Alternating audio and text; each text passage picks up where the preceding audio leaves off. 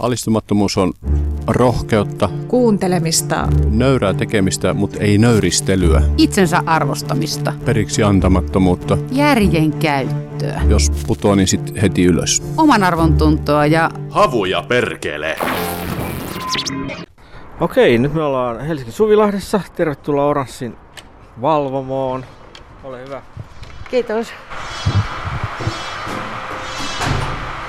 Oranssilla on 30 vuoden sopimus tästä rakennuksesta. Ja sopimukseen kuuluu se, että Oranssi sai tämän kohtuulliseen hintaan vuokrattua, mutta Oranssi vastaa tämän rakennuksen kunnostuksesta ja ylläpidosta. Mikä tila tämmöinen on? Iso, laaja, seinillä maalauksia. Tämä on tuleva Oranssin kulttuuritila täällä Suvilahdessa. Tämä on erittäin mielenkiintoinen rakennus. Tämä on tämän Suvilahden alueen vanhan kaasulaitoksen ruokalarakennus ja työntekijöiden sosiaalitila. Muutama vuosi sitten tämä talo oli siis todella kehnossa kunnossa, oli täysin hylätty ja menossa purkuun. Oranssi aloitti tämän talon kunnostamisen ja tästä on tarkoitus valmistua nyt Oranssin kulttuuritila.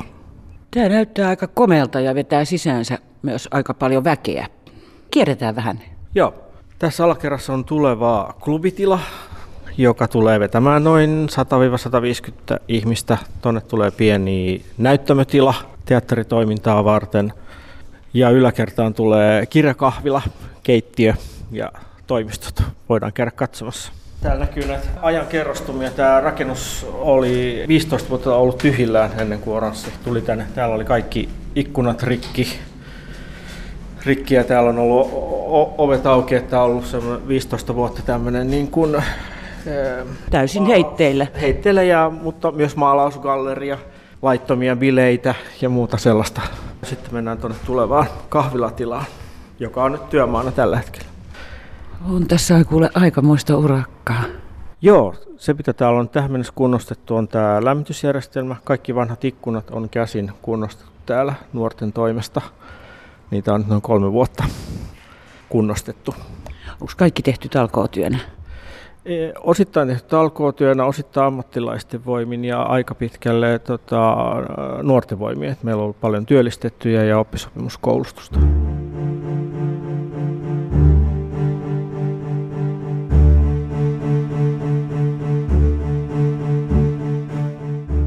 Alistumattomuuden käsite tai idea mun mielestä sopii Vesa Peipisen todella hyvin.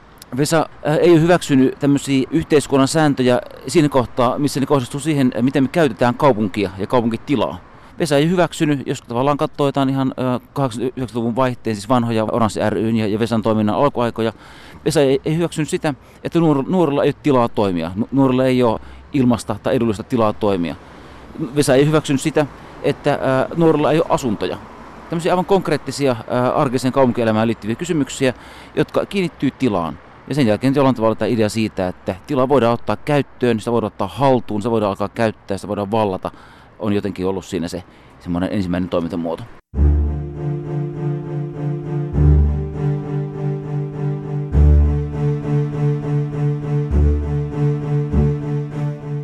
No niin, jos me mennään sinne 90-luvun alkuun, miten Oranssi syntyi? Oranssin toiminta alkoi talonvaltausliikkeenä 90-luvun alussa. Siihen aikaan Helsinki oli vähän erinäköinen kaupunki myös. 90-luvun alussahan, niin kuin kaikki muistaa, niin oli lama, Neuvostoliitto romahti. Oli paljon nuorten asunnottomuutta, myös työttömyyttä. Helsinki oli täynnä tyhjiä rakennuksia, jotka oli jäänyt rakennusliikkeiden ja erilaisten hankkeiden jäljiltä tyhjilleen. Voisi sanoa, että tuolla Helsingin rautatieaseman kahvilassa, joka siihen aikaan oli tämmöinen nuorison suosima vapaa-ajan viettopaikka, siellä sai istua saman kahvikupin äärellä vaikka koko illan. Siellä jossain nurkkapöydissä syntyi ajatus siitä, että halutaan tehdä jotain. Syntyi ajatus talovaltauksesta. Sieltä rautatieaseman kahvilasta oranssilaiset lähti ensimmäiseen talovaltaukseen Kumpulaan, Intian kadulle, jossa oli 3 puukerrostaloa ollut tyhjillään. Sitä ennen oltiin oltu yhdessä silloiseen rakennushallitukseen, että olisiko niitä rakennuksia mahdollista vuokrata. Vastaus oli tietysti ei. Syystä tai toisesta koettiin, että ne oli huonokuntoisia, ne oli menossa purkuun ja jotain tämän tyyppistä. Mutta tammikuussa 90 ne rakennukset vallattiin. Sinne tuli tietysti poliisit, porukka vietiin Pengenkadun putkaan. Sieltä päästiin pois, mentiin uudestaan valtaamaan se talo, tuli lisää porukkaa.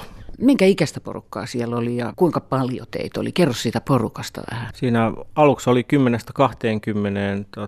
10-20, mutta se nopeasti kasvoi. Sanotaan, että sitten oli muutama kymmenen, iältään sanotaan 15-20. Eli hyvin nuorta porukkaa oli siinä Orassin alkuvaiheessa.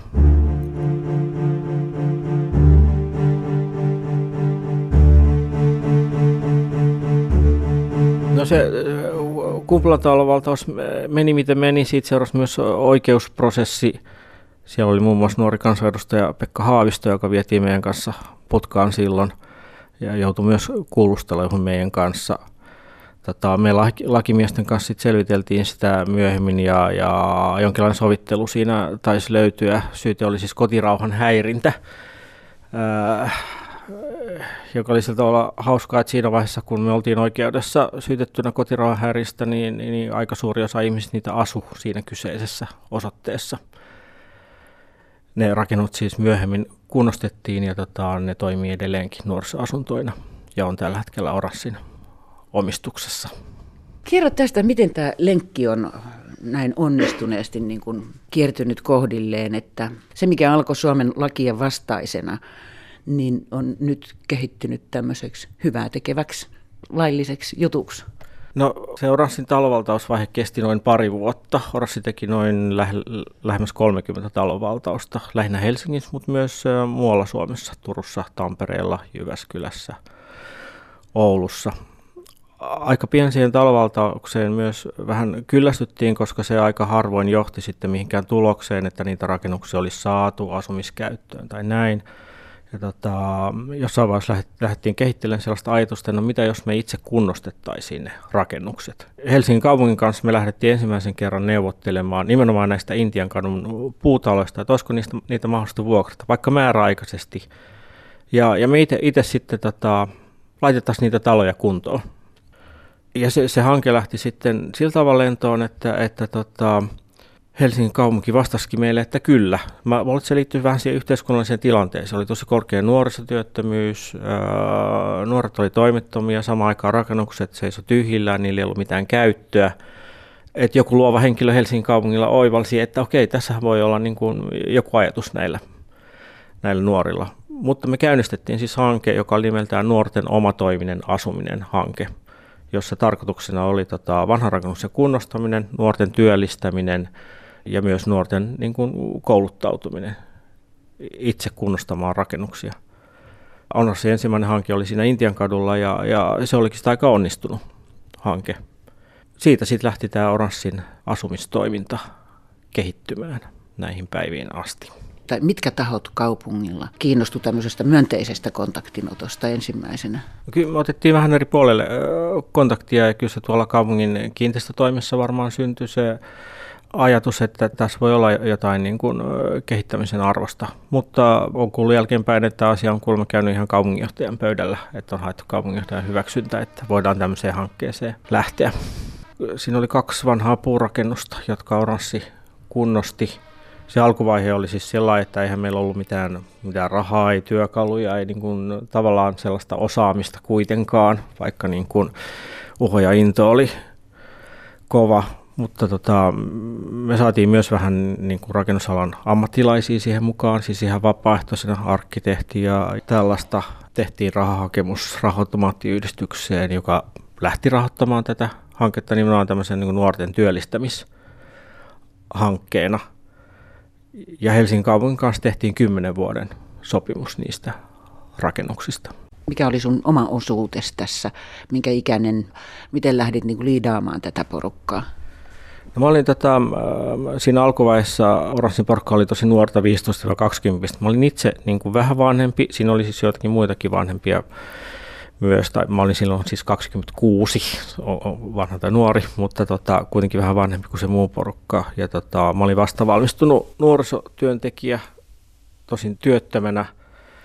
Ja jollain tapaa itse myös hengailin siellä Rautatieaseman kahvilassa, soitin bändissä rumpuja ja etsin itsellekin vähän sellaista elämänsuuntaa siinä vaiheessa.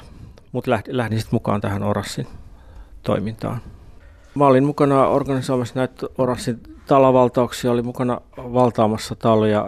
Siinä vaiheessa, kun Oranssin into vähän näitä vallata taloja hiipui, niin ehkä mun rooli siinä sitten vähän enemmän nousi, ja ehkä tämä nuorisotyöntekijäkoulutus toi siihen semmoista tietynlaista näkökulmaa, kun lähdettiin rakentamaan näitä Oranssin asumishankkeita ja sitten myös näitä Oranssin kulttuuritiloja. Siinä vaiheessa me sitten lähdettiin neuvottelua myös Helsingin kaupungin kanssa, jolloin tarvittiin ehkä myös sit sellaisia sen tyyppisiä neuvottelutaitoja, että pystytään virkamiesten kanssa neuvottelemaan ja myös erilaisten rahoittajien kanssa, että näitä hankkeita on mahdollista laittaa pystyyn. Nehän tarvitsi kuitenkin niin kuin erilaisia yhteistyökumppaneita ja vuorovaikutusta sit myös kaupungin kanssa. Enhän mä siinä alkuvaiheessa, siis kukaan ei saanut palkkaa, että mullakin se oli vapaaehtoistyötä, että mä tein tosi monta vuotta ilmaiseksi Oranssille töitä.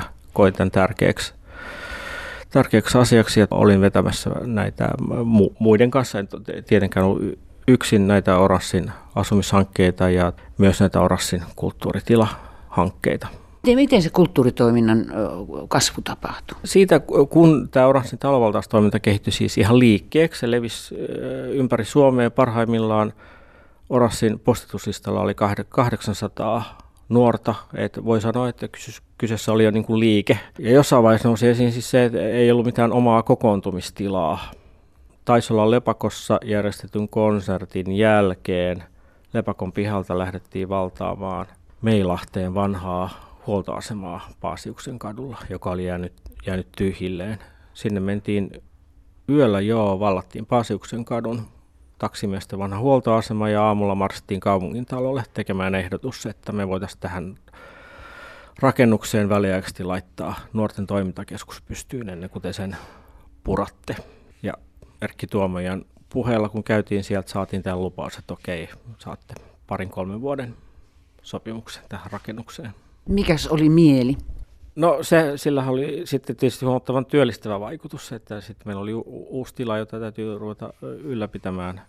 Talkoilla se rakennus kevyesti kunnostettiin ja heti ensimmäisenä kesänä siellä oli Oranssin retkeilymaja siellä rakennuksessa ja kahvila, polkupyöräpaja ja konsertteja ja mitä kaikkea nyt sitten keksittiin. Mutta se oli Oranssin ensimmäinen kulttuuri- ja nuorisotila Paasiuksen kadulla.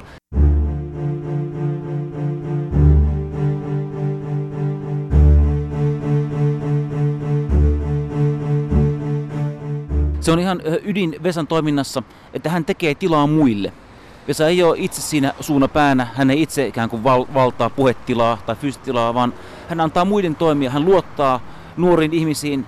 Vesalla on ollut pitkään periaate, että hyvinkin nuoret ihmiset otetaan vastuullisiin tehtäviin, heille annetaan avaimet ja annetaan ikään kuin tärkeitä vastuita, puheenjohtajuuksia.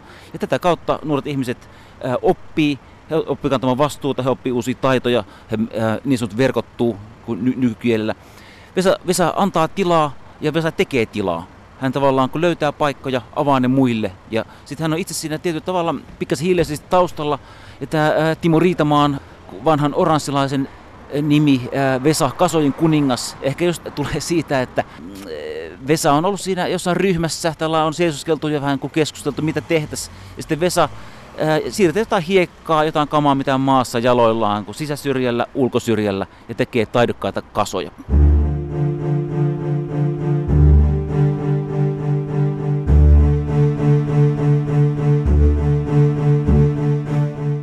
Yhtenä tarinana minulle tulee mieleen Matti Vuori, joka toimi meidän asianajana, kun oltiin oikeudessa Kookostehtaan valtauksesta. Kookostehtaan valtaus oli iso tapahtuma, vanha tehdas tuossa Sörnäisten rantatiellä, ja siinähän meidän ikään kuin vastapuolena oli Suomen suurin rakennusyhtiö Haka ja myös suurimmat poliittiset puolueet, jotka ajoi sen rakennuksen purkamista. Meitä oli 52 henkilöä, jotka joutuivat syytteeseen Kookostehtaan valtauksesta, ja Matti Vuori toimi meidän asianajana. Matti Vuori oli kirjoittanut semmoisen 20-sivuisen puolustuspuheenvuoron, ja kun oikeudenkäynti alkoi Pasilassa, siinä oli ensin ollut oikeastaan ulkopuolella vanhempien mielenosoitus, jossa ne vetos nuortensa puolesta, että heitä ei pitäisi tuomita, mutta kun oikeudenkäynti alkoi, niin Hakan lakimiehet tuli lakitupaan ja ilmoitti, että Haka on luopunut kaikista syytteistä. Ja mä muistan vaan Matti Vuoren tokaisun, että hänen elämänsä paras puolustuspuhe, jota hän ei päässyt pitämään. Mulla on se edelleen paperilla, se puolustuspuhe. Se on todella hieno puhe ja harmi, että Matti Vuori ei koskaan päässyt pitämään tätä puhetta. Tuliko tämä Hakan päätös yllätyksenä kaikille? Se tuli ihan yllätyksenä, joo. Oltiin valmistauduttu jo aika pitkään oikeusprosessiin ja kaikki kuulustelut oli pidetty ja tällaista. Ilmeisesti Haka näki, että siinä on heille ehkä sitten enemmän niin kuin tulee negatiivista julkisuutta ja kun mitään konkreettista hyötyä. Mitkä rakennuksen sen jälkeiset vaiheet oli? Nykyisinhän siinä toimii teatterikorkeakoulu.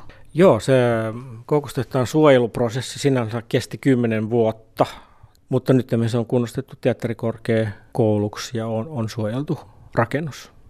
Eli siinä mielessä se oli Orassille myös menestys. Mä olin Orassin edustajana siellä teatterikorkeakoulun avajaisissa, jossa oli myös silloinen tasavallan presidentti Tarja Halonen, joka muisti myös nuoria talvaltaajia puheessaan siitä, että tarvittiin myös nuoria aktivisteja, että tämä vanha rakennus on saanut uuden elämän. Kuinka paljon sellaisia rakennuksia muuten on, mitkä on sitten valtauksen jälkeen saaneet suojeluarvon? Itse asiassa kaikki Oranssin nuorisoasunnoiksi kunnostamat rakennukset on sittemmin suojeltuja. Ne on siis kaikki ollut tämmöisiä rakennuksia, jotka on määrätty purkuun. Ja Orassin kunnostamisen jälkeen ne on suojeltu ja toimii pysyvästi nuorisoasuntoina. Toiminta, mitä pidettiin laittomana, niin itse asiassa ansaitsi siis palkinnon. No, moni vanha rakennus on saanut uuden elämän Orassin toiminnan myötä. No, moni nuori on saanut työpaikan, moni nuori on saanut asunnon. Mä arvioisin, että se on jo satoja nuoria, jotka on Orassin kautta saanut asunnon ja ikään kuin sellaisen alun omalle asumisuralle. Ne on kauniita vanhoja rakennuksia, jotka todennäköisesti ilman Orassin toimintaa olisi tuhoutunut tai purettu. Me ollaan nyt Koukostehtaan edessä Sörnäistä rantatiellä Helsingissä. Voi miettiä, että miten erilainen tämä paikka tai ympäristö olisi siinä tapauksessa, että tämä olisi tullut joku tylsä toimistotalo, joka todennäköisesti olisi nyt tyhjillään. Tämä on tavallaan aloittanut prosessin, jossa koko tämä Helsingin kantakaupungin itäinen reuna on muuttunut uudella tavalla. Tästä on tullut korkeakoulujen, kulttuurin, taiteen, klubien vyöhyke. Ilman tätä pientä alkua näin varmaankaan ei olisi tapahtunut samalla tavalla.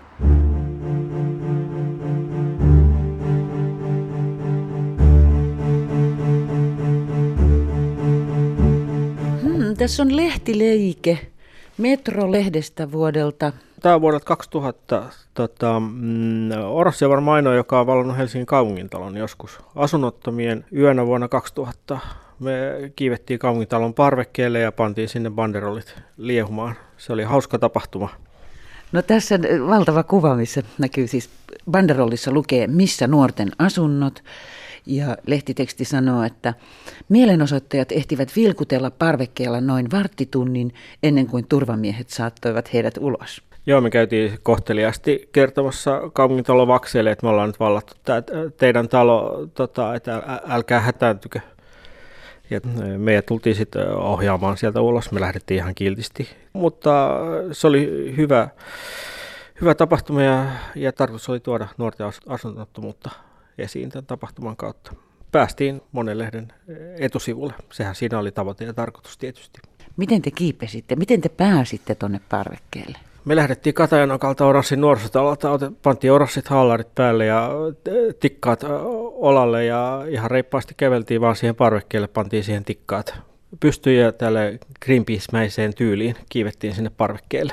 Kuva näyttää aika iloiselta.